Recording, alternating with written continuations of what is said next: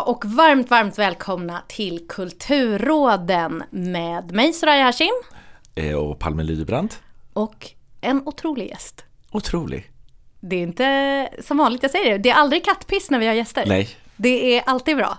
Och idag har vi med oss dokumentärfilmsregissören och tv-producenten Karin af Klintberg. Hej! Hej! Vad roligt att vara här.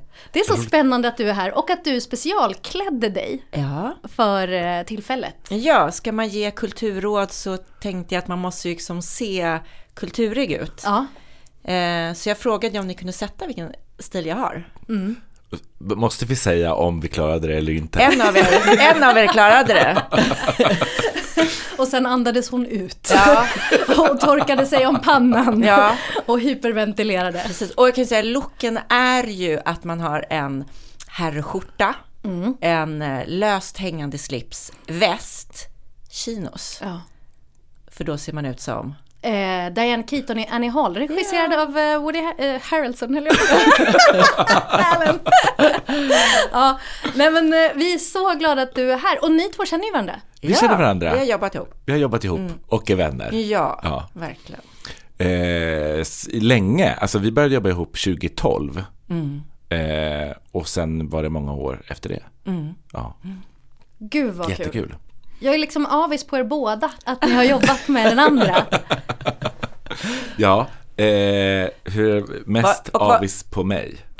Men var det inte så Palmer att första gången vi såg så grät jag? Jo. Är det sant? eh, Jo, men alltså, eh, det, eller snarare så här, jag kom in och satte mig eh, där jag skulle sitta. Och På sen, kontoret. På kontoret. Och så gick du förbi och, eh, och sen så var det I liksom ett som dåligt skick. Två, ja, i ett dåligt skick. Och det var Mm. två, vi- det var som två rum på den här redaktionen. Och, eh, eh, och sen så var det liksom stäng, så stängdes det dörren om dig. Eh, och sen så typ var jag iväg på något rek och tittade i någon lokal och sådär. Och sen så kom jag tillbaka.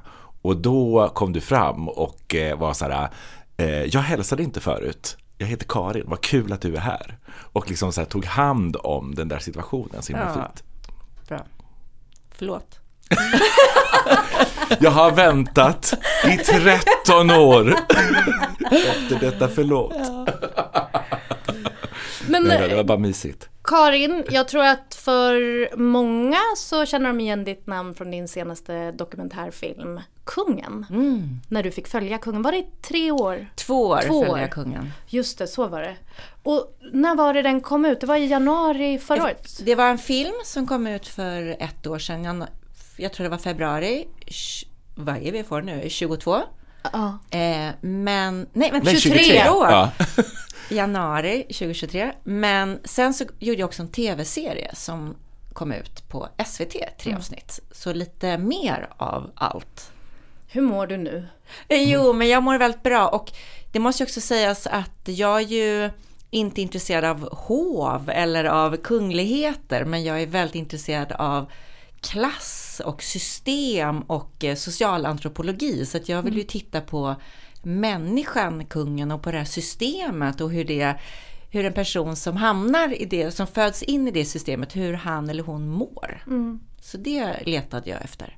För jag tänker också att det är ett sånt här projekt som nog så himla många har velat göra och jag hade nog kunnat känna en press av det för att nu, nu var jag den som fick chansen att göra det projektet. Hur, hur känns det nu när liksom det har gått ett tag, filmen är ute, det är klart, alla har sett den, den har fått jättefina omdömen och, och den var ju verkligen en spännande inblick i honom. Verkligen. Hur, hur mår du nu ett år senare? Nej men jag mår bra och det var otroligt spännande att få doppa sina små tår i den här världen. Ja. eh, Där jag inte är normalt. Och det var intressant att se hur mycket plymer och blanka knappar det finns per capita i, i salongerna på hovet. Men eh, det som jag egentligen var rädd för, det var att det skulle vara på något sätt en att, eh, att mina, vad ska man säga, kollegor eller att, eh, att världen skulle bli besviken på mig för att jag inte var hårdare mot honom. Men det jag märkte är att den kritik jag fått till min liksom, privata inbox på Instagram är från de som säger Hur kan du prata med kungen på det här sättet? Du är så oartig! Så det är en kritik som jag inte alls såg komma. För jag Oj. tänkte så att man, nu ska jag ta tillfället i akt. Men det, eh, det kom från andra hållet på något sätt. Från ett, ett äldre garde som, som tyckte att jag var oförskämd. Hur Eh, kändes det då att få den oväntade sidan? Eh, jo men jag tycker att det är det som är härligt med film, att man får tolka en film precis som man vill. Ja. Men jag såg det inte komma, så jag blev lite förvånad. Eh, men jag tyckte också att det var intressant. Att han har det stödet. Ja. Men hur var den omställningen för dig? Att liksom, för det är ju ändå en person som man har vissa etikettsregler kring. Ja. Hur var det att ställa, ställa in dem hos dig själv på något sätt? Eh, ja men så här, ibland när jag undervisar i intervjuteknik så det enda jag säger är var dig själv. Var dig själv, var dig själv. För att man kan inte spela någon annan. När jag försökte spela någon så blev det ju aldrig speciellt intressant. Och när jag bara frågade vad jag var jätteintresserad av så funkade det jättebra. När jag på något sätt var eh, kungens kompis. Och då menar jag på det sättet att, man, att en bra kompis ska ju våga utmana, ska våga säga så här, men var det så bra när du gjorde det där? Man ska våga gå på lite. Eh, och där tycker jag att det funkade bäst. Och vi är verkligen två olika generationer, två olika bakgrunder. Vi ser på saker olika och de mötena blev intressanta tycker jag. Verkligen. Jag tycker också det här när du frågade honom, det är väl mot slutet av filmen, vad, vad skulle kungen göra om kungen inte var kung? Ja. Och han är helt sådär, man ser hur det snurrar i skallen på honom. Han bara, men vadå inte vara kung? Det finns inget, vadå något annat? Vad menar du? Han tyckte det var en ovärdig fråga. Ja. Sådana har man ställt i sina dagar. Ja. Men, och, men jag måste säga att eh, det, var ju, det är speciellt att intervjua någon när det är så många personer också bredvid. Det är alltid Ja. en adjutant, det är en livvakt, det är någon från informationsavdelningen. Men jag måste säga att man, jag, jag glömde faktiskt bort det och jag tyckte att vi, jag tyckte han ansträngde sig. Jag vill säga lite så hatten av att han kämpade på. Det är svårt att prata om sin uppväxt och rota i minnen och få fatt på dem. Och särskilt med en viss generations män. Ja, jag tar Ja, det. Men, absolut. Jag tycker ja. också just att man har varit med i tusentals olika samtal och intervjuer och man vet inte heller eh, liksom om så här, okej nu har vi supertrevligt men snart kanske kommer den där frågan som man inte var beredd på och har man då öppnat upp sig för mycket, alltså att det är en sån svår roll kanske också för honom att, att ha Ja. i det där. Ja, att prata men inte säga för mycket. Exakt, exakt. Och också Skulle tänker jag, av det. det. som Nej. framkom både med din film och eh, Åsa Linderborgs serie som hon gjorde var ju att han har ju också ingen tillit till att bli väl behandlad Nej, av media. För att han har ju erfarenheter av att verkligen inte bli det. Ja, Så det är ju klart att det är ju skitläskigt. ja. Ja. Jättefin. Finns den nu på SVT Play att se? Eh, den serien ligger på SVT Play och eh, filmen ligger på Netflix. Ja men kanon. Och man kan också se alla Historieätarna-säsongerna som du har gjort, eller hur? På SVT Play. Ja, De är det är ju roligt. Som vi har gjort Ja, tillsammans. men Mm. också mest du. men det, det kan man också eh, titta på om man är sugen på att se mer som du har gjort. Och Ja. vilken är er favorit då? Av historieätarna? Eh, vilken, inte person, utan vem tycker ni om mest av de två? Utan, utan vilket, eh, vilket avsnitt tyckte ni mest om? Gud vad svårt. Åh. Det är också eh, det är svårt att särskilja den från julkalendern också. Eh, Men eh, det är konstigt att jag älskar alla avsnitt för att alla tider har något. Ja. I mode eller i kultur eller teknik. Det är så, det är så att alla tider hade något som var spännande. verkligen, verkligen. Jag håller med. Jag säger inget annat. Jag ska säga det också att det här är ju podden Kulturråden. Det den går ut på är helt enkelt att ni kära lyssnare mejlar in era frågor kring eh, livet om ni har problem med någonting. Det kan vara allt ifrån en störig syrra som snor en stil till eh, en chef man inte står ut med eller vilket eh, livsval ska jag göra i den här situationen. Så mejlar ni in det till oss till kulturraden gmail.com och sen så svarar vi er genom att ge råd på tips på kultur som kommer hjälpa er med de här problemen.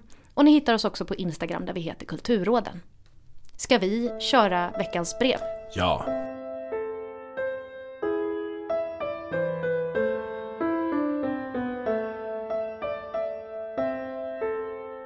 Hej gänget! En sak som jag tänkte på när jag hörde ert avsnitt om döden är just väntesorg. Min mamma har fått cancer och trots att vi har hittat en del guldkorn i kulturvärlden som handlar om det, där vi skrattar och gråter ihop, så skulle jag vilja höra hur ni tänker kring väntesorg. Vad ska jag titta på, lyssna på och läsa när jag vill ha lite hopp? Er trogna fan Helen.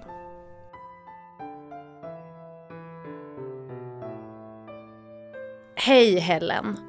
Vad tufft ni måste ha det nu. Samtidigt som det låter så fruktansvärt fint att ni gör det här ihop, du och din mamma. Människorna omkring oss är ju som ni vet det allra viktigaste vi har. Och det är väldigt lätt att säga, men jag tror att det är just de här stunderna i livet som man verkligen fattar att det är det enda som är värt någonting egentligen. Du verkar verkligen älska din mamma och hon är nog otroligt glad att det är just du som är hennes dotter. När jag läste ditt brev så påmindes jag om hur sorg för de allra flesta människorna är en väldigt ensam sak. Ni vet den här känslan när man har drabbats av något och ja, någon form av fruktansvärd sorg, vad det än kan vara. Och hela världen bara fortsätter som vanligt. Mm. Hur fruktansvärt kränkande det är. Mm. Har ni varit med om det? Men också bra. Att den fortsätter? Ja, det är inte mm. bara kränkande. Det är också det som också får upp en nästa morgon. Till slut ja. ja. ja. Men jag tänker typ, de, det var någon gång som, jag tror det var, jag minns inte ens vad sorgen var. Jag minns att jag var så himla ledsen. Jag tror att det var att jag hade blivit dumpad. Och hur, hur min värld var liksom slagen i spillror. Och så ser man hur folk håller på och lägger upp så här, bilder på någon kanelbulle, kolla mm. min gosiga hund, mm. titta skoj meme. Och jag mm. var arg. För mm. att liksom, hur kan inte hela världen ha stannat upp när jag känner så här? Mm. Även om både du och din mamma säkert kan känna er väldigt ensamma ibland i era respektive perspektiv på samma sorg. Så fick ditt brev mig att tänka på skildringar som handlar om när någon liksom knör sig in i den här ensamheten. Berättelser om handlingar som visar att man inte är ensam fast man verkligen, verkligen känner att man är det. Mm. För till slut är det ju ändå en själv som behöver vara med en själv i huvudet. Mm. Någonting som påminner om de där stunderna när en person på något sätt vecklar ut som ett skyddsnät under en och visar att de på riktigt är redo att fånga en, inte bara for show. För det tror jag är en bra sak att ta fasta på när man letar efter hopp som du gör. När Will Reiser var 25 år så fick han en cancerdiagnos och det var en ovanlig form av ryggcancer. Han märkte tidigt att han blev behandlad på ett väldigt konstigt sätt av människor runt omkring honom. Till exempel, han kunde gå på fest eh, och, och, folk började prata om så här, har du gjort en bucket list ännu? Över saker du vill uppleva innan... Alltså till, okej, okay, till Alltså honom. att de konfronterar honom med den typen av frågor, ja. för man vet liksom inte riktigt hur man ska... Hantera det. Typ. Nej, Nej, och det kan man ju förstå. Mm. Eller så här, har du fått ett helt nytt perspektiv nu på livet? Mm. Och sådana frågor.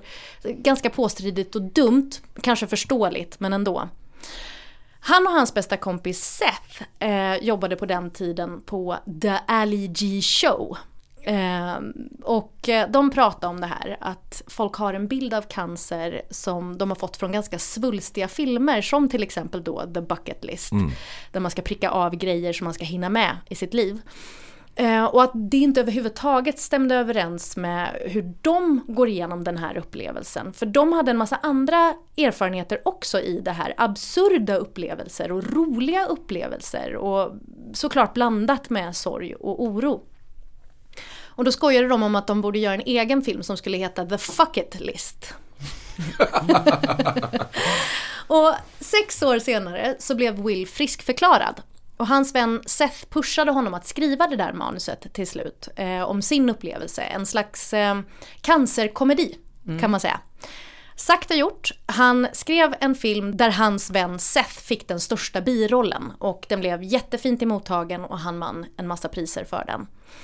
Eh, han och hans okända lilla vän Seth Rogen. Jaha. Vänta, som är?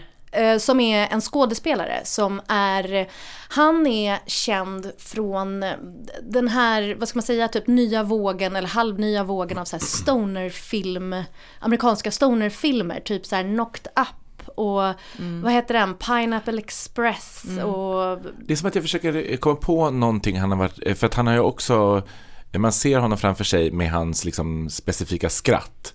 Som bara är som en sån här, alltså bara som en liten Beavis. Butthead-vibben Ja. liksom.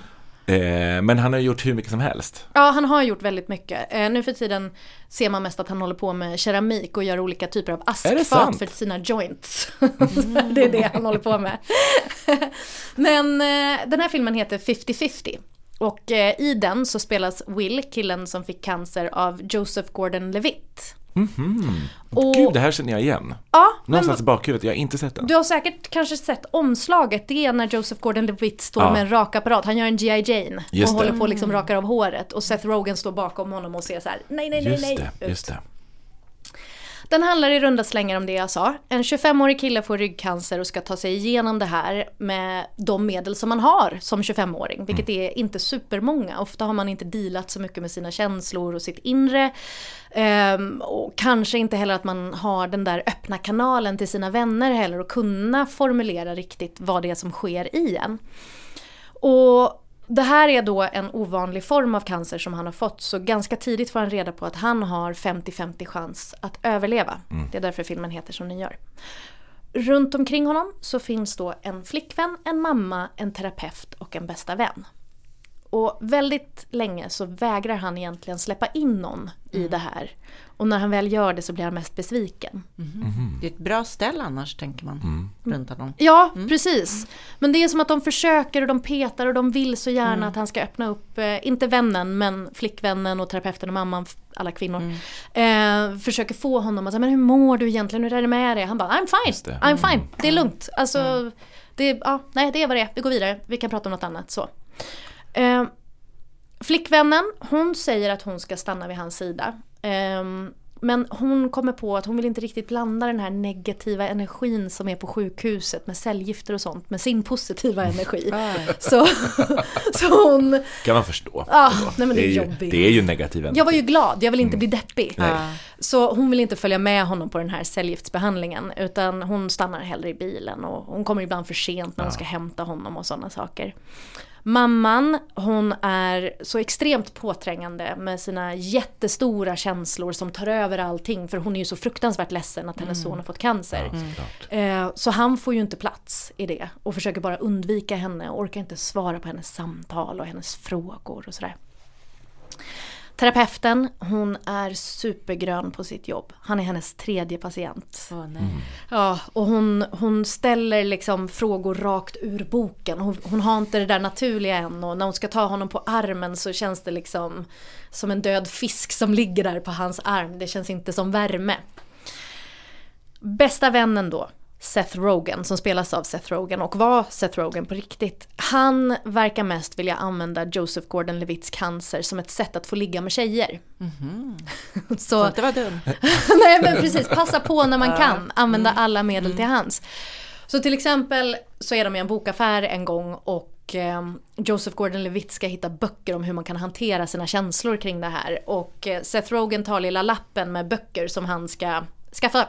Och, och går till eh, tjejen som jobbar i affären och är så här, ah min vän har cancer och titta här vilken snäll vän jag är som ska fixa de här böckerna åt honom. Och så får han en dejt ur det, såklart. Ehm, vad, vad kän- du kände inte till Seth Rogen sen tidigare? Jo, men jag tror att jag får upp ett ansikte. Jag kan visa Men, dig. ja, Han var, är ju en del av det här liksom, Ja. en viss tid också. Ja. Typ så här James Franco, han och massa andra. Alltså en form av sen ungdomsfilm. Ja, Det var absolut inte han jag tänkte. nej. Vet du vem det är? Alltså han slog igenom tidigt 2000-tal ehm, i serien Nollor och nördar, Freaks and Geeks, som gjordes av Judd Apatow. Och så blev de ett gäng, James Franco, han, ehm, han från How I Met Your Mother som jag nu tappar namnet på, den långa. Eh, och eh, de började göra en massa skojiga filmer ihop. Eh, och det är ju, det är en väldigt så här specifik typ av humor eh, som de håller på med. Och de fick göra, det känns som att ett tag fick de göra vad de ville. Och stoppade in lite andra personer i, i de här filmerna också, Paul Rudd och några andra. Just det. Och Nollor och nördar, om man inte har sett den så är det en av de mest vackra serierna som finns som handlar om Den är det? jättebra. Ja, sent 70-tal ehm, på en high school i USA. Men Som- man älskar ju projekt där det känns som folk bara gör det de vill. Ja. Ja, Även om det exakt. kanske inte är så, eller så är det så, men man älskar tanken. Ja, men det, Men det känns känns som att de att kom samman där och sen liksom fick, de är liksom så ett gäng av så här, stötta varandras idéer och då är de alla med i varandras grejer typ. Ja, precis. Och det är så här, i grunden älskar jag de här filmerna och de här personerna och vad de gör. Jag hatar dem också, men jag älskar dem mest. För att det är någonting lite sådär, men kan vi komma vidare? Kan vi göra någonting annat? För nu är det liksom samma Det är melodi. väldigt mycket eh, killstoner-humor. Ja, Mm. exakt. Och det, det kan ju vara kul. Men sen växer man upp. Och kanske de också, fast de verkar inte riktigt göra det. Men jag, jag tycker att, att, ibland tycker jag att de får lite för mycket luft. Men när det är bra så är det faktiskt jätte, jätte, jättebra. Och det är just när det finns en innerlighet inbakad i den här mixen av skojig kille med glimten i ögat. Eh, och, och det har den här filmen. Den har faktiskt en innerlighet och en värme. Och det gör den på vissa sätt lite oemotståndlig. För i den här filmen så spelar han den där personen som visar någon annan med flit eller oflit att den personen inte är ensam. Att han på sitt yxiga, jättedumma, klantiga sätt är villig att fånga sin vän som har det svårt.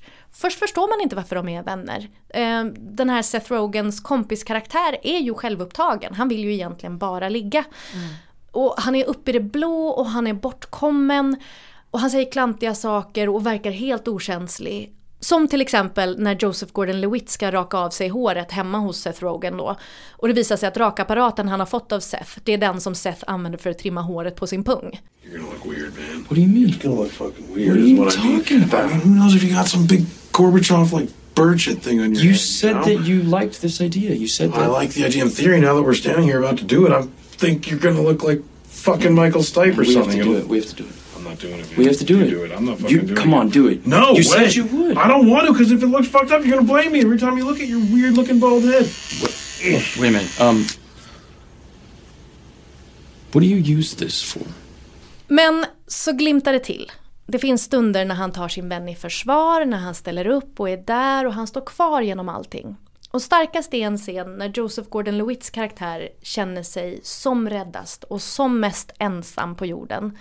Och han är inne på Seth Rogans, eh, han hamnar på Seth Rogans toalett. Och på ett element vid toastolen så ligger en bok som heter typ Battling Cancer Together eller något sånt. Och så börjar han bläddra då i sin kompis bok och ser hur full den är av hundöron och anteckningar och understruket och pilar. Och där har han suttit den här kompisen som man tror inte var där på riktigt och på riktigt suttit och försökt hitta sätt och lösningar att möta sin vän i det här. Jag grät jättemycket som vanligt när jag såg den här scenen. Även om det ibland kommer ut fel så försöker han och han vill vara där på sitt sätt. Helen, du om någon vet att det inte heller är så lätt att vara den som står bredvid den som har det tufft. Och den här filmen är lika mycket till dig som den är till din mamma.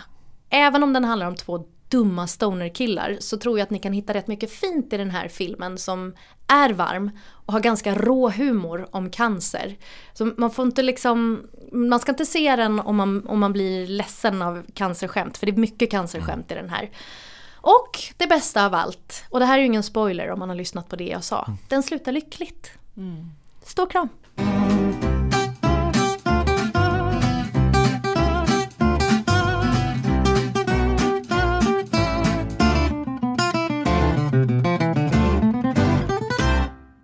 Först så vill jag ju bara säga att jag är ju här som gäst idag, men jag vill verkligen poängtera att jag inte är terapeut, utan att jag är så att säga gästkulturrådare. Eh, och att det är bara i den rollen jag pratar. Så ingen, allt jag säger ska man ta med en nypa salt. Eh, men med det sagt så vill jag gärna kasta mig över det här ämnet. Och jag tycker att väntesorg är ett otroligt vackert ord. Verkligen. Jag hade inte hört det Nej. innan den här frågan. Och jag verkligen tar till mig det ordet och stoppar det i mig. Och eh, det är ett ord som jag vill behålla. För jag tycker att det är väldigt vackert. Jag sätter verkligen ord på, eh, på någonting som jag inte På riktigt visste om. tillstånd. Ja, Ja. exakt. exakt. Så det, var, det, det känns som en, om en, jag förstår att det är ett svårt, en svår situation men det känns som en fin uppgift att få ta sig an. Eh, Så då tänkte jag att, att jag skulle attackera väntesorg med två motsatsord eh, som jag tycker att man då ska unna sig när man befinner sig i väntesorg. Och det första motsatsorden är passiv aktiv och det andra är bedövande förstärkande eller bedövande eller något som kräver något av dig. Så jag kan förstå att när man är i väntesorg, då så vill man vara passiv. Man vill bara zona ut, låta en hel helg gå, konsumera kultur, titta på liksom 16 avsnitt av någonting och slippa tänka. Och det skulle jag vilja säga är verkligen okej. Att bara bedöva sig och inte behöva tänka på någonting. Eh, så, eh, och jag ska också säga att jag, eh, jag pratar faktiskt av egen erfarenhet eh, för att jag fick ju själv ett cancerbesked. Och det är alltid en, en party-spoiler att säga för att liksom, folk vet aldrig riktigt hur man ska bete sig när man säger det. Men och eh, det gick bra. De bara, har du en bucket list? Ja, nej men det gick bra. Men jag bedövade mig ganska mycket. Och eh, jag ska inte säga att det här är ett råd till gemene man, men det funkade för mig. Jag tänkte väldigt lite på det. Så att jag kunde just se eh, tre säsonger av något en hel helg och sen var det måndag. Och så hade jag inte tänkt på det så mycket. Så att det är ett sätt. Eh, så att då när man är, om man vill ta sig an väntesorg passivt, så vill jag rekommendera två serier som jag tycker är fina. Ehm, det är Mum och Afterlife. Har ni sett någon? Eh, Afterlife har jag sett. Jag med, Mm. första säsongen Ja, såg Ja, jag. jag har sett. För, jag visste inte att det fanns flera. Jo, än- väldigt bra. Och det här är ju då två serier som faktiskt handlar om sorgehantering. Man kan ju egentligen se vad som helst i en passiv fas. Men nu valde jag ändå serier som just lite är på ämnet. Så Mam handlar om en nybliven änka, Katie, och hennes vuxenbebis till eh, son. Eh, och Eh, problemen är alltid så att säga små i vardagen. Det är inte stora svulstiga känslor utan det är liksom att han dräller när han tar ut mjölk, alltså han är 27 år. Eh, och så får det handla om det. Och eh, Afterlife är skapad av Richard Gervais och eh, det handlar om att han har förlorat sin fru i cancer och han har svårt att ta sig upp efter det. Eh, Och han dricker liksom lite för mycket rödvin i lite för stora rödvinsglas och eh, bara försöker stå ut i vardagen. Men det jag gillar med båda de här serierna är att, det är, att problemen är så vardagliga. Eh, till exempel i Afterlife så kan problemet vara, har hans chef en tröja som är pink eller salmon? Eh, salmon tycker chefen själv och pink tycker då den här trötta änklingen. och så kan liksom det vara ett problem som får pågå ett tag att de diskuterar en färg. Och det är så skönt att titta på och man kan bara vara i den här världen men det är ändå hopp och positiva känslor i en sorglig stund. Ja. Så med glädje kan jag säga, luta er tillbaka, eller luta dig tillbaka Ellen och titta på de här två serierna länge och gå upp och gör lite slafsig mat och ta med dig den till soffan och sitt bara där och se klart. Ljuvligt. Ja, gud vad härligt. Blev sugen själv. Karins lasagne kände jag. Ja, precis! Eller hur? Ja. Lite äckelgod sådär. Bränna på den lite extra i ugnen så du får den här ytan och blir riktigt rälig. Och så extra salt och sen bara slafsa. Stora portioner. Sitta i skräddare, hålla den i en hand och sen bara skeda in. Gud vad mysigt. Och sen får man bara unna sig och sitta där hela helgen. Men sen vill jag då säga att den här passiva fasen där man liksom lite flyr, den skulle jag vilja att man blandar upp med en aktiv fas med något där man konsumerar något som kräver något av en. Och nu eh, vill jag inte skrämma er, men jag kommer prata om Proust. Gud så Kul. underbart. Redo att bli lärd. Ja, För det, mina damer och herrar, är kultur som kräver något av en. Det är kultur som ropar Här är jag och du kan inte luta dig tillbaks i soffan, för jag behöver din hjärna och din kraft. Det går inte att slappna av. Gud Men- vad spännande. Ja, men, och får jag då backa och så att säga hobbyberätta lite om Proust? Ja, Gärna, gärna. Så man får grundkursen, Ja. grund, grundkursen Proust. Han levde ju i Paris, slutet av 1800-talet och början av 1900-talet. Paris var ju it-staden, numero uno, eller numero un. Kanske säger på franska. The winner. Ja, men eh, Palmer, du pratade ju om ett 90-tal som du lite längtade så att säga, eller där du ville vara. Just det, just det. Ja, Ja, ja. Mm. i en tidigare, ett tidigare avsnitt. Men jag skulle verkligen vilja presentera Paris, La Belle Époque. Mm. Gemene man, eller någon, alla som var något, sökte ju sig dit. Det var, eh, det var bohemer, det var intellektuella, eh, det var det fanns på något sätt en charm hos både liksom, fattig och rik. Eh, Det var stor politisk turbulens, det är också stor ojämlikhet mellan fattig och rik. Men låt oss bortse från det en liten, liten stund. Vilken tid sa du att det var? Slutet av 1800-talet, början av 1900-talet. Eiffeltornet uppfördes. Uppfinningar, ett blomstrande kulturliv. Det var berusning, det var sex och det var diskussioner.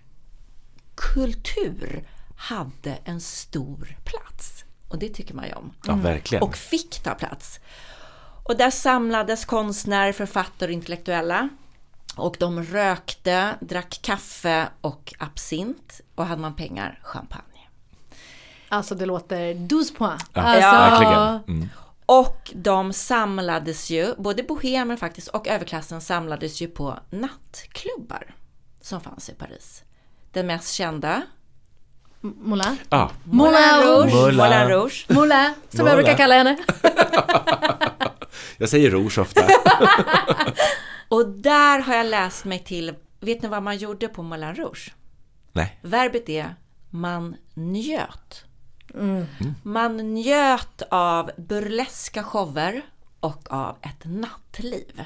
Man njöt av att få prata, få dricka. Eh, det var inte så farligt om ett bröst tittade fram. Typ. Eh, det var frasande kjolar som lyftes i kankandanser. Det var hud. Eh, det var hyskor och hakar från silkesstrumpor som pockade. Eh, och det var lite läppstift utanför läppen. Det var väl inte så farligt. Allt måste inte vara så perfekt. Det var varm andedräkt i örat. Raj, raj, hör jag. ja. jag. Jag vill vara där. Det var en sexig tid. Ja. Eh, och jag vill tro, eller jag och ChatGPT vill tro att, det,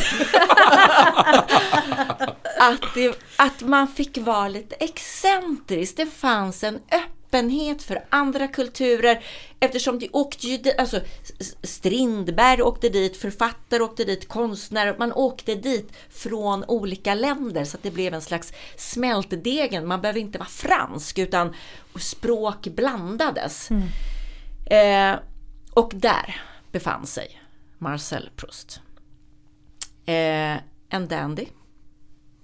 Slarvigt knuten kravatt. Dubbelknäppt slips. Tjusig. Snygg. Väldigt, väldigt snygg. Men klen stackarn. Det är inte lätt. Nej, inte lätt. Hos, Oj. hostig. Åh nej, Ja. åh nej. Han var liksom både nervklen och klen till hälsan. Du kan titta på mig när du pratar med mig. Jag börjar Du- googla, du jag är- googlar direkt på bild Du här. är, Klen. du är så långt ifrån klen. Eh, men tjusig, eh, Palmer. Äsch. Drop dead tjusig. Det, det kan ni ha tillsammans. Ja, Han har en frejdig mustasch också, lite den här som man vill tvinna i slutet. Får Ja. Ska se här. Och vissa hävdar ju att potensen sitter i mustaschen. Ja, ja, men det känner jag, eh, honom känner jag ju igen. Ja, Alltså, Ja, han skulle också kunna passa in på eh, Södermalm ja, på många absolut. sätt. ja, ja. ja. Ja, ja trevlig. Eh, han var osexigt allergisk mot blommor. Så han hade, orki- ja men vad tjusig, så han hade en orkidé i västen för att orkidéer luktar inte. Lärde jag mig. Eh, han var väldigt kulturell. Och eh, man träffades ju i salonger, kulturella salonger. Det var överklassen som bjöd in kulturfolk och så hade de kulturkväll eller musikkväll och så samlades man där och pratade kultur.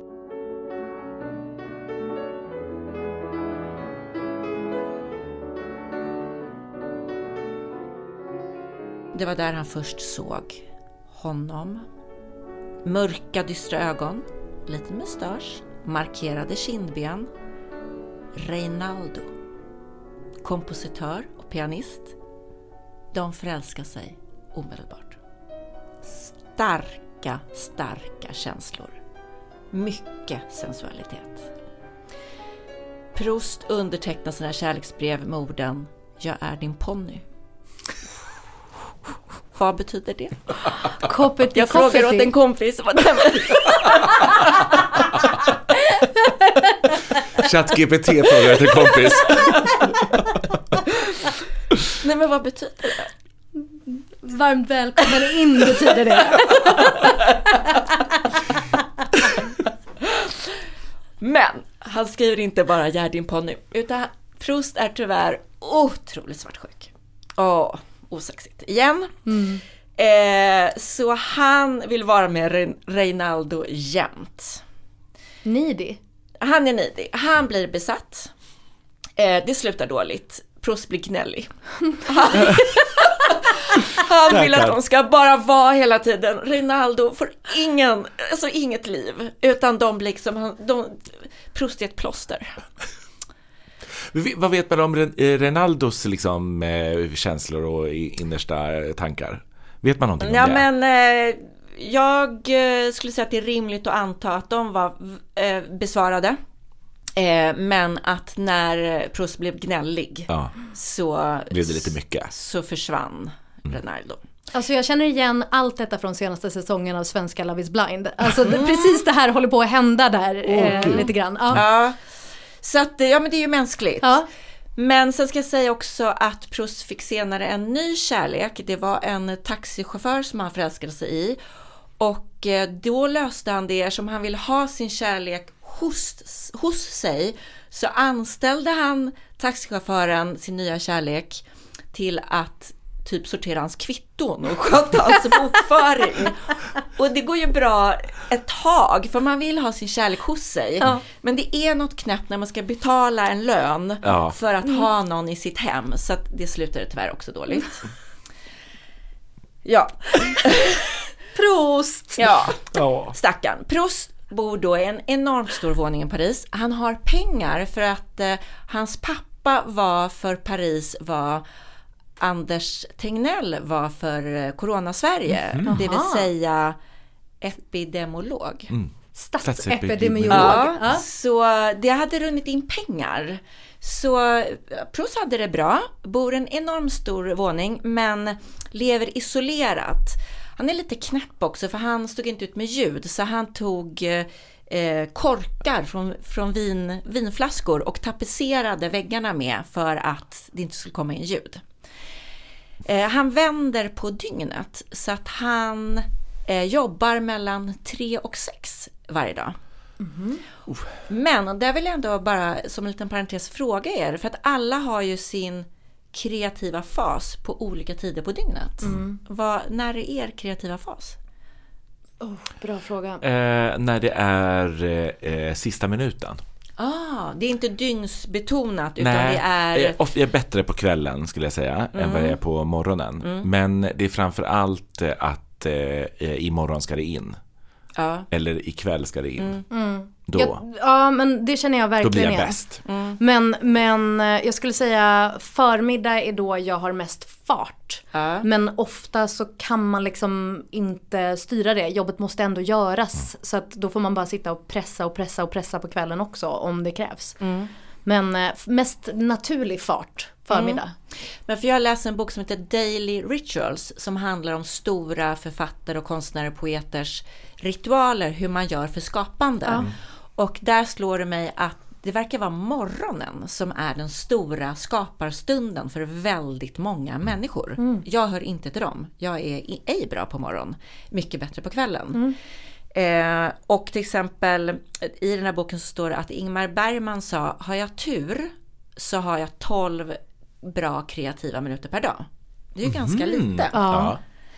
Ehm, Men morgonen verkar vara det, då, den tidpunkten folk presterar mest, men inte Proust då, som skrev liggandes i sin mässingsäng, stödd på kuddar i sammet, så skriver han sitt stora, stora epos på spaning på den tid som flykt.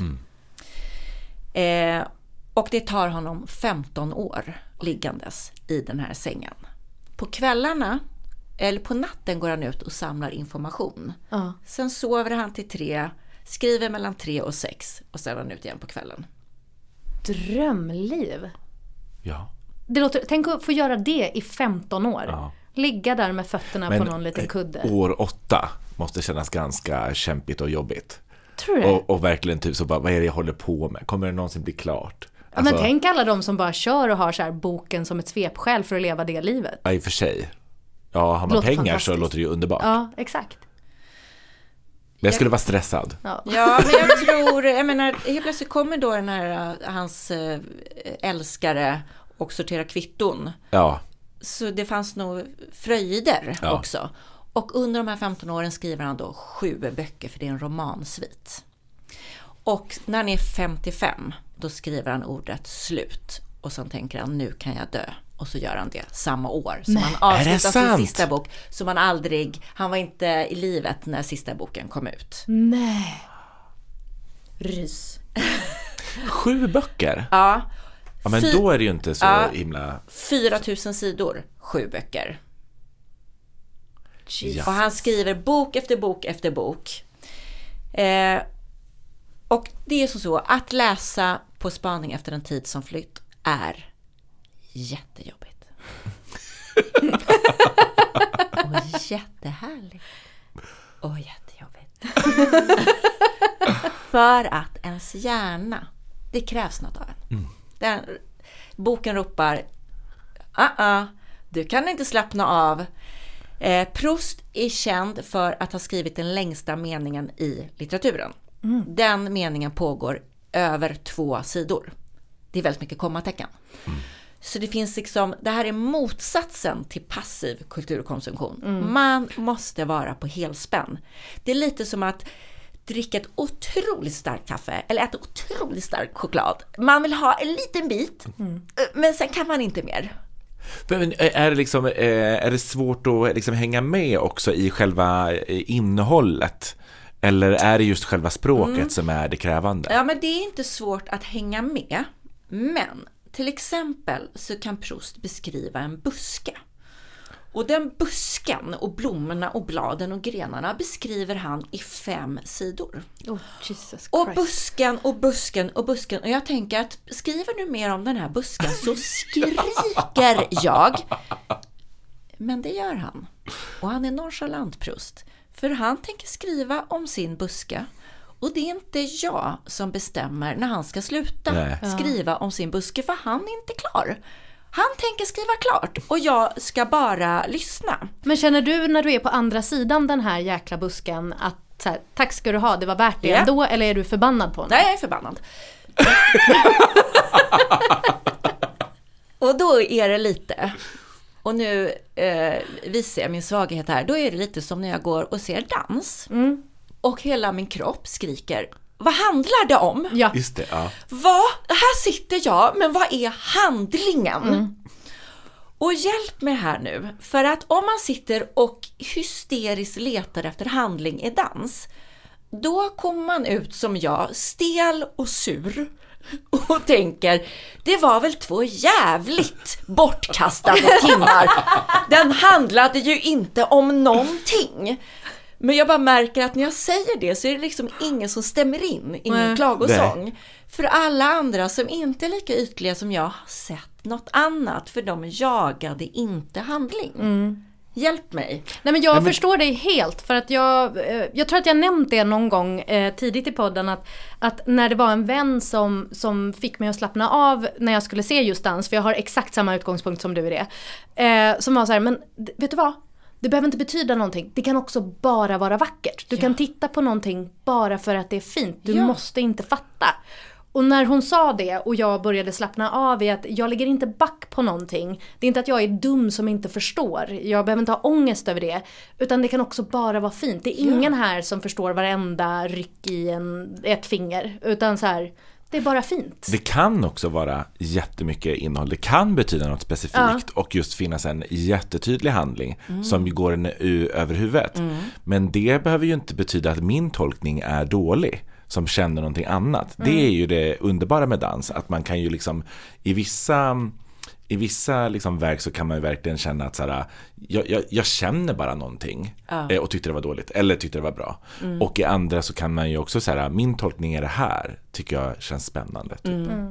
Men vi pratar ju ofta om så här handling versus stämning. Skulle du säga att På spaning på den tiden som flytt är handlingsbok eller stämningsbok? Den har båda delar, men stämningssidorna kan liksom löpa på och man får bara på ett sätt luta sig tillbaks, fast man måste vara aktiv. Men man ska luta sig tillbaks och tänka, det är inte jag som har taktpinnen här, Nej. utan jag måste bara ha lite tålamod.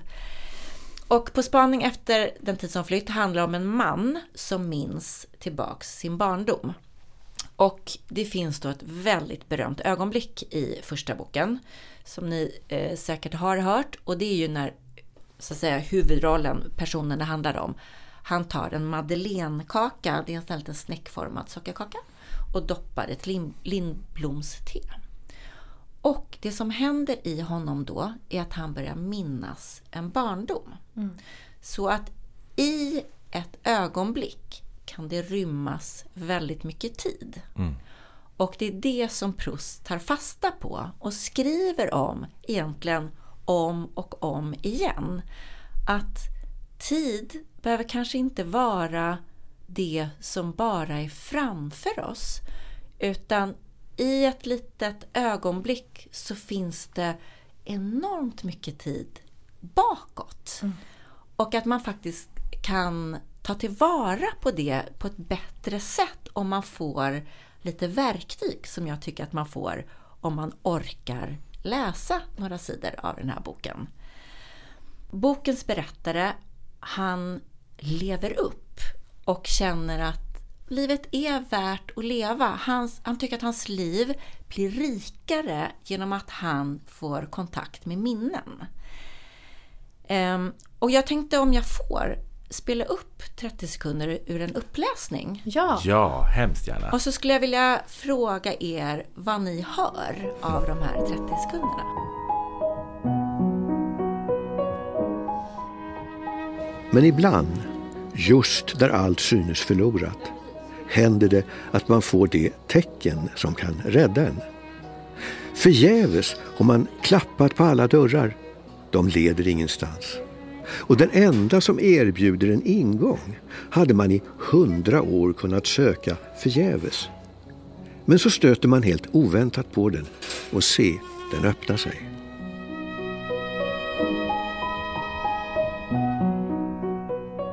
Nej men att det liksom är, eh, vad heter det, ögonblicket och eh, liksom, eh, vad heter det, helt plötsligt så öppnar sig helt nya möjligheter Ja. till att liksom få ny För det, är- men det jag, eller säg så. Ja men jag började tänka på slumpen och ödet. Började jag tänka på. Att sådär, ehm, vad är det när det händer? Alltså just det där, för man har ju varit med om det. Man kämpar och kämpar och försöker komma framåt och ingenting händer och så bara plötsligt från ingenstans så bara öppnar sig en dörr. Någonting sker. En ny möjlighet, en ny väg, kanske precis det man trodde det skulle vara eller ville ha. Eller något helt annat som visade sig öppna en helt ny värld för en. Men vad är det? Är det slump eller ödet började jag fundera på när jag lyssnade på det. Ja, men det, jag, jag är inne på något liknande, att jag hör att man har idéer om var livet ska ta en, men att man ska lyckas för, ha förmågan att ta emot saker som händer av en slump. Att man tänker sig gå igenom den dörren, gå igenom den dörren. Och sen plötsligt så så, så händer något som man inte var beredd på, så ska man bara våga ta hand om det.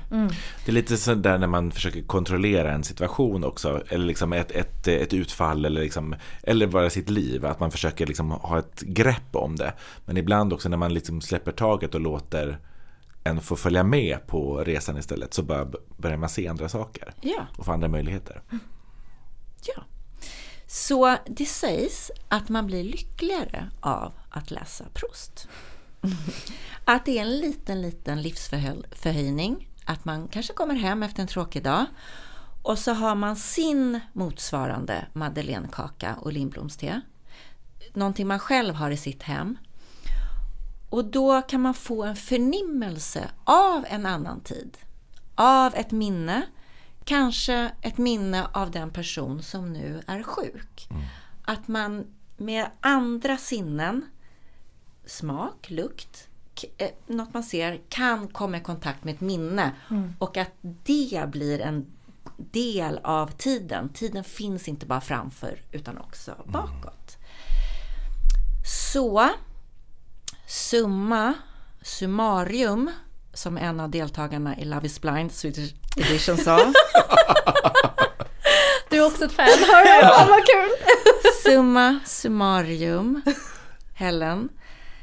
Mitt tips för väntesorg är att unna sig både den passiva fasen och den aktiva och blanda upp de faserna. Kanske en aktiv kvart Proust per dag. Eh, jag ska också vara ärlig och säga att jag, det är sju böcker, jag ägnade sommaren åt kvartar med Proust. Jag har kommit 170 sidor. Mm. Jag har alltså inte kommit någon vart, men ändå sitter jag här och är uppfylld av något. Eh, och jag har läst att om, att om man läser 20 minuter Proust varje dag så tar det sju år att läsa ut de här böckerna. så det är inte det jag säger, utan jag säger bara att man ska utmana sig och orka konsumera kultur som kräver något av en. Att läsa om tid och hopp och sen eh, fundera över det.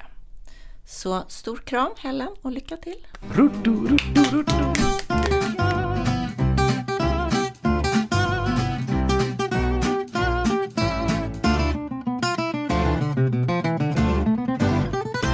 Innan jag börjar så ska jag bara säga, jag har ju tidigare också i podden sagt att jag tycker eh, att det är väldigt kul att prata om döden. Och jag tycker att det är kul.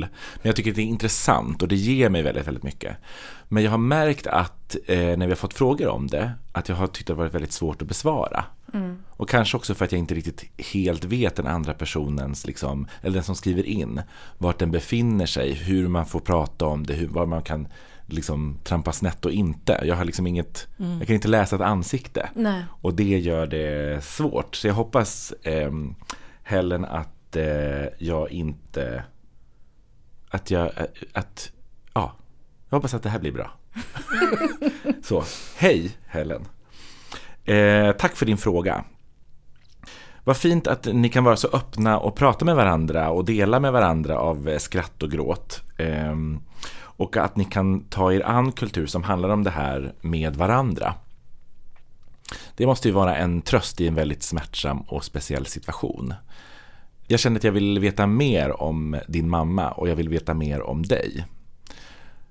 Jag har själv inte varit i din situation, men eftersom du skriver att ni har hittat en del guldkorn som handlar om döden och väntesorg så handlar mitt svar ganska mycket om att hantera sorg, precis som du pratade om, Karin. Precis som sorgarbete kan vara så är det ju inte nödvändigtvis en rak linje direkt. Allt har ju inte ett tydligt orsakssamband. Eh, jag hoppas ändå att det finns något här som du kan ta med dig som helhet eller som fragment. Jag har många vänner och eh, ex som har varit med och förlorat någon närstående. Och det enda jag vet är att alla har reagerat och agerat på väldigt olika sätt i just sin väntesorg. Ibland kan det vara svårt för närstående att veta exakt hur mycket man ska prata om det. Lite som du också var inne på sådär ja. Ehm, eller om man hellre pratar om något annat. Eh, för de omkring mig så har väntesorgen förändrats över tid, speciellt i skiftningen när hoppet om en annan utgång växlat till konkreta minuter, veckor, månader. De alla har hanterat det på väldigt olika sätt. Vissa stänger ner inför nya intryck. Det kan man ju känna igen sig i, i andra situationer och andra liksom, saker man har varit med om. Man vill kanske återse eller gå tillbaka till gamla snuttefiltar som vi kallar det här i podden. Eh, filmer, böcker, serier, musik som man återbesöker, återbesöker, återbesöker. Ja, men en liten parentes är ju att jag har lite kärleksfrustration. Jag tänkte säga hatkärlek, men det känns så starkt med hat. För det är inte riktigt det, det är mer en frustration. Till just scenkonst av den här anledningen. Vissa saker skulle man ju verkligen vilja återse. Liksom. Men eh, eh, det är ju det som är tjusningen också, att det är just nu man har chansen att se det och inte sen. Eh, Det är lite som en gömd film, låt oss säga av Marguerite Duras, som ligger i någons förråd i Frankrike och som, man inte, och som inte finns digitaliserad. Eh, och som man får se efter idogt arbete att först få tag på den och, eh, den, och sen övertala efterlevande om att få se den. Sen ska filmen skickas till Stockholm och sen ska den kopplas in i en gammal projektor och sen visas för att sen skickas tillbaka. Det, och det kommer ju inte ske igen. Mer om det snart. Vad var jag? Snuttfiltarna. Eh, ja, man vill ju veta att det kommer gå bra eh, och att saker får en upplösning. Jag kommer att prata om två stycken eh, tetralogier. Vet ni vad en tetralogi Nej. är? Nej. Det är en serie om fyra delar. Alltså en trilogi fast en till. Alltså en fyra. En En, quattro Ja, exakt. en exakt. quattro stagioni. En quattro stagioni de pizza. But in a movie style. Eh, vad får ni för tankar när jag säger den andra Ripley? Ehm, Inte Talented Mister. Nej, det är den första för mig. Ah, okej. Jag vet också att det ska komma en Ripley-serie Ja. med Andrew Scott. Ja, det, det ser jag så mycket fram emot. Ja, det han kommer är bli ju underbart. ljuvlig. Ja, nej, det är Nej. inte det du menar kanske. Nej, den här jag tänker på är Sigourney Weavers karaktär i Alien-filmerna. Ja. Hon medverkar ju i de första fyra som kom. Eh, och jag kommer främst prata snabbt om första, så att jag går ifrån den här tetralogin eh, direkt. Eh, Sci-fi Men skräckisserien. vänta, förlåt. Tetrapack. Är det alltså att det är fyra sidor? Alltså jag har sett det här på, jag har googlade upp, så det kanske inte stämmer. Och det är ju fyra hörn va? Ja, Är det inte det? Men varför heter en, det två, tetrapack? Tre, fyra. Nej, fem Nu när du säger att tetra betyder fyra. Men var det inte fyra hörn förut då? Alltså för då var det ju en trekant, de här, eh, Jaha, en sån. ja, En, en trekants... för då är det ju fyra hörn. Jag mår väldigt dåligt av det här.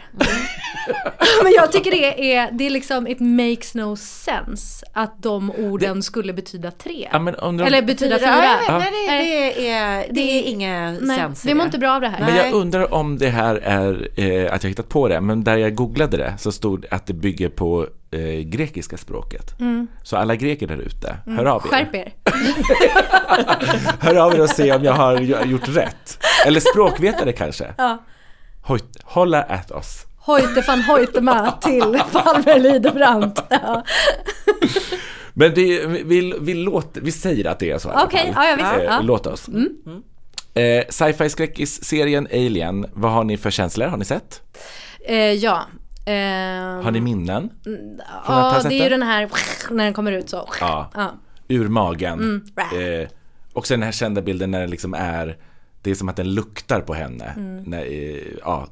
Och jag och tre, att den fyra kan- huvuden som dyker ut. Jag känner att den kan torka sig lite om munnen. Eh, ja, Faktiskt. För det är rätt slemmigt. En liten eh, servett kan mycket behövas. liksom. Ja, men Jag tänker på ett slam och två Sigourney Weavers linne som är jättesnyggt. Tio av helt tio. rätt. Helt rätt. Eh, jag tänker att eh, alla säkert känner till storyn, men jag bara drar det lite kortfattat.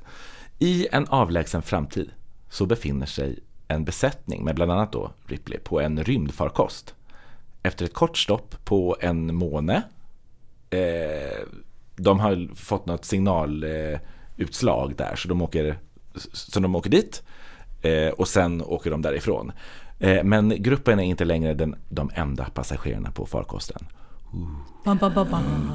I Sverige så kallades eh, den här första filmen också Alien den åttonde passageraren. Har jag sett på Va? Wiki. Ja, ändå konstigt. Ja. Alien-serien är som sagt fyra huvudfilmer, två spin-off eh, Alien vs Predator-filmer och två prequels. En film kommer nu senare i år, Alien Romulus, som utspelar sig mellan ettan och tvåan. Kul. Behövs det? Ja, men jag, jag tänkte just ge upp. Ja, verkligen. Förlåt, förlåt för att man är Verkligen. grinig. Nej, men, eh, Let him go. Ja. Alltså så. Ja, Släpp jag honom vet inte girl. ens vem det är som är med, det har jag inte kollat upp. Om det är något, jag tror inte att, för Sigourney Weaver är ju inte med nu Nej. i den som kommer. Ehm, ja, vissa väljer snuttefiltarna, andra vill in i det på något annat sätt. Andra vill närma sig sorgen för att förstå den och bli förberedd. Eh, resten av mitt svar kommer handla om just det. Alla hanterar sorg på olika sätt. Efter att Bobby McIlvain dog den 11 september 2001 när han befunnit sig i Twin Towers eh, hanterade de anhöriga hans plötsliga bortgång väldigt olika. Bobbys föräldrar och hans vid den här tiden han dog flickvän Jen eh, börjar efter ett tag att bli eh, riktiga ovänner. Och det resulterar i att de inte längre har någon kontakt med varandra.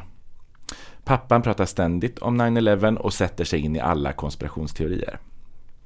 Om detta skriver Jennifer Senior i sin essä On Grief om 20 år senare. Hon kände Bobby via hennes bror. Och det här är en kort berättelse på cirka 70 sidor. Eh, som det står på framsidan handlar om Love, Loss och Memory. Essän kretsar kring en av hans sista dagböcker eh, och om en fras som Bobby ska ha sagt som blir en trösterik eh, mantra för familjen. Life loves on. Dagen efter han dog, den 12 september, på polisstationen eh, så skriver Jennifer så här. Jag ska läsa. Ska vi se då. Var skulle jag börja? Just det.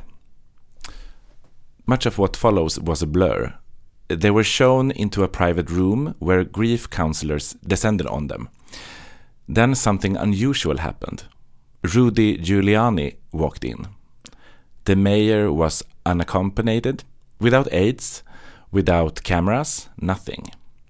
He looked genuinely relieved to have a family to console at that moment. With so many bereaved New Yorkers still twisting in limbo, posting flyers with pictures of the missing uh, on lampposts, chain link fences, hospital walls. Giuliani embraced everyone and he took a seat opposite the McIlvaines. He uttered just five words. Tell me about your son. Annan bild av Rudy Giuliani plötsligt. Ja. Fint. Mm. Eh, apropå att berätta om en person, en son, en vän eller en mamma. Vad minns man av en person och hur konstruerar man och bevarar man minnen? För att samla ihop bilden av just en person. Jag ska berätta om min nästa, eh, vad sa vi då att det hette? Triakel tänkte jag säga. Eh, fyrgäng. Quattro. Quattro. Jag ska berätta om... Men, Ja. Palme, får jag säga en parentes? Att nu har jag och Google hittat Är det sant? att eh, Tetra Pak Ja.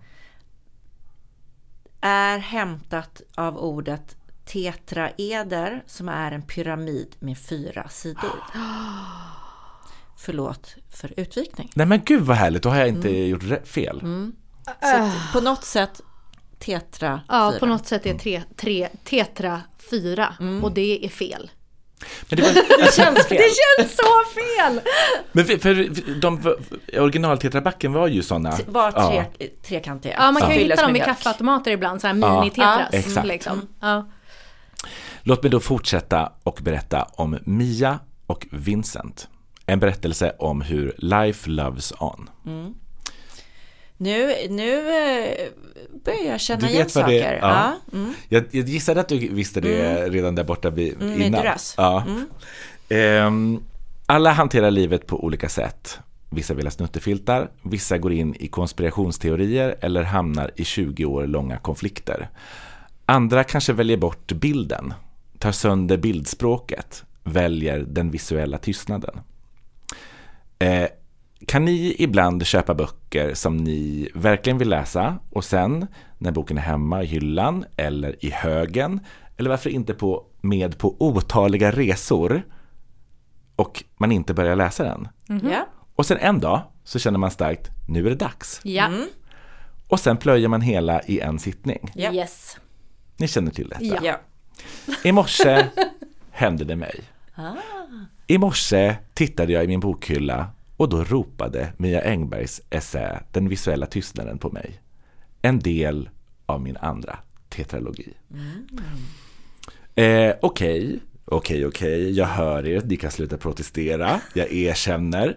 Det är inte en äkta tetralogi det här heller, utan snarare en pentalogi. För det här är tre filmer och två böcker, alltså fem. Eh, men jag kommer bara prata kort om fyra av dem. Belleville Baby, Lucky Ones, Den visuella tystnaden och Hypermoon. Tre filmer, en bok. Känner ni till? Jag har konsumerat alla. Är det sant? Ja. Gud vad spännande. Har du även eh, eh, alltså Belleville Baby-boken? Eh, ja, Ja. För den har jag inte hunnit än. Det kanske blir ikväll då.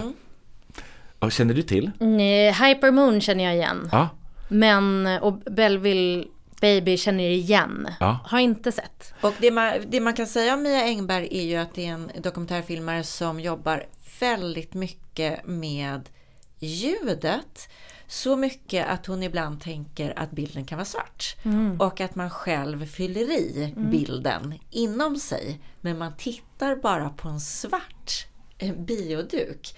Och det är nästan knasigt vad hjärnan lyckas fylla den svarta bilden med. Wow. Och det skriver hon också om att i den visuella tystnaden att det visuella faktiskt får vara tyst eller svart. Och så är det vi som fyller på med bilden. Men inbillar jag mig när jag tänker på Hypermoon så tänker jag på senaste Guldbaggegalan. Nej, det är rätt. Det är rätt. Ja. Det är liksom den tredje avslutande delen i den här eh, trilogin. För då, den var filmer. nominerad va? Ja. Ja, ja, bästa dokumentär. Just det.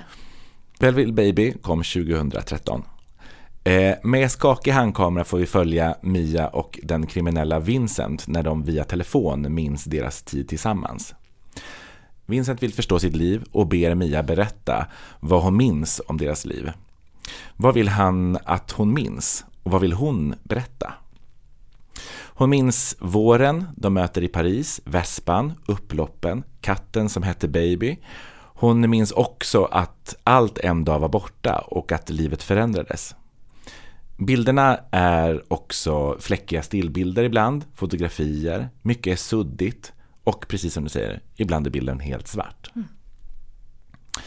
Eh, den fris, I den fristående uppföljaren Lucky One eh, eh, så står det på SVT Play så här, för där finns alla tre filmerna, eh, där visas alla tre filmerna nu. Eh, den åldrande gangstern Vincent arbetar långa nätter och drömmer om ett annat liv. När han oväntat får ansvaret för sin tonårsdotter Grace börjar tillvaron förändras. Filmen handlar också om en ung ukrainsk kvinna, Diana, som har kommit till Paris för att arbeta som eskort på de stora hotellen. Här är bilderna mer liksom stilistiska eh, på ett helt annat gestaltande sätt. Eh, en annan sida av den här eh, berättelsen. Drama, inte dokumentär. Verkligen. Mm. Eh, och då essän, den visuella tystnaden, handlar om Mias filmspråk. Eh, Blandningen av det dokumentära och fiktion via bland annat eh, Dura och eh, Francesca Woodman och Derek Jarman eh, så sätts Mi- Mias estetik och berättande i ett sammanhang.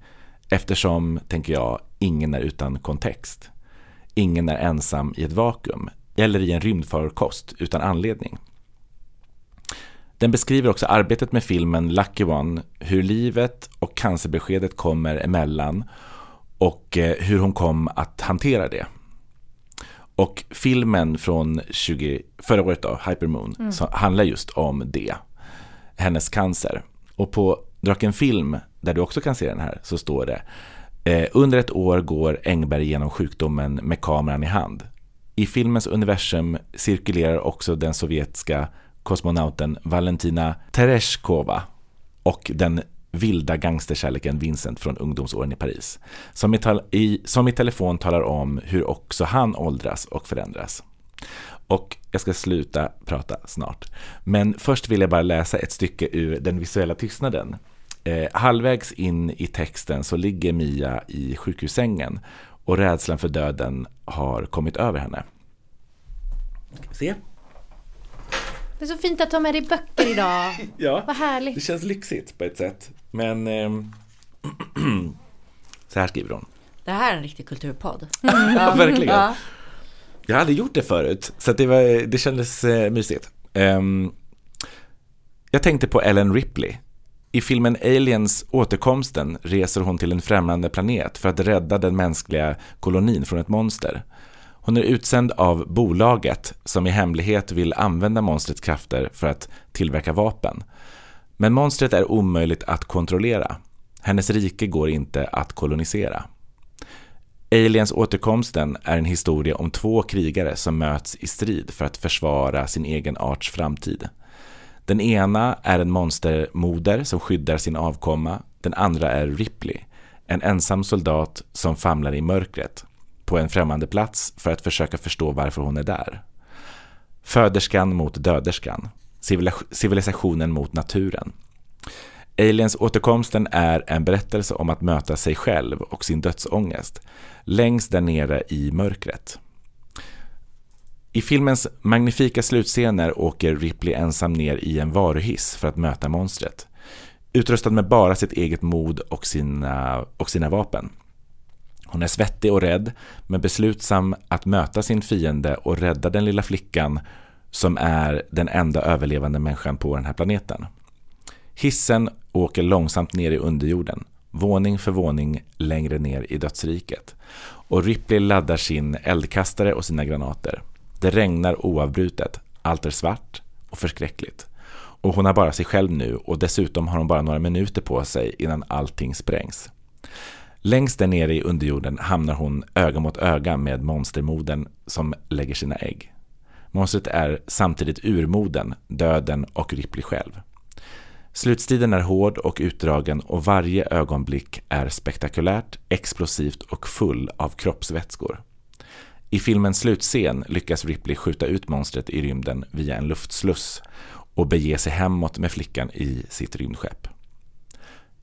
I uppföljaren Alien 3 förstår vi att Ripley inte har blivit av med monstret. Och i de följande filmerna blir monstret allt mer en del av Ripley själv. Hon bär för alltid med sig en bit av det mörker hon har bekämpat i underjorden. Efter min sjukdomstid var jag trött och svag, men levande. Jag var tacksam för att jag var född i ett land med fri och väl fungerande sjukvård. Och jag såg fram emot att leva ett vanligt liv igen. Samtidigt insåg jag att jag aldrig skulle bli densamma.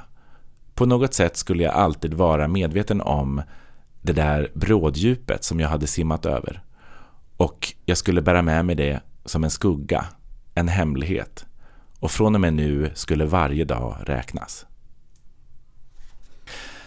Helen, avslutningsvis.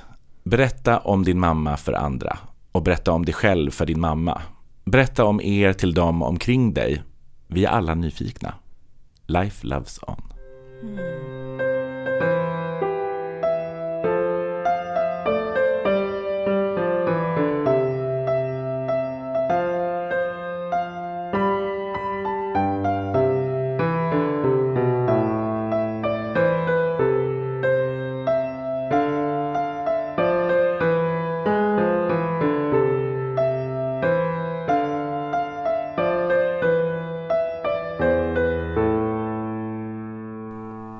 Karin, jag är så glad att du kom hit.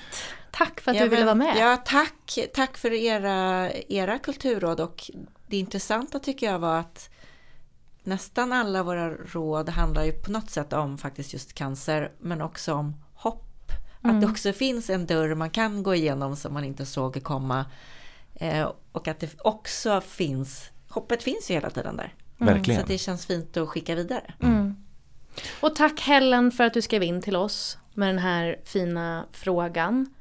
Ja, verkligen. Och har du som lyssnar också en fråga som du vill skicka in, gör det på kulturraden.gmail.com eller på våran Insta där man kan skriva till oss eller följa oss. Ja, Man kan göra båda. man kan göra båda. Man behöver inte välja. Nej, Nej. allt går bra. Ja.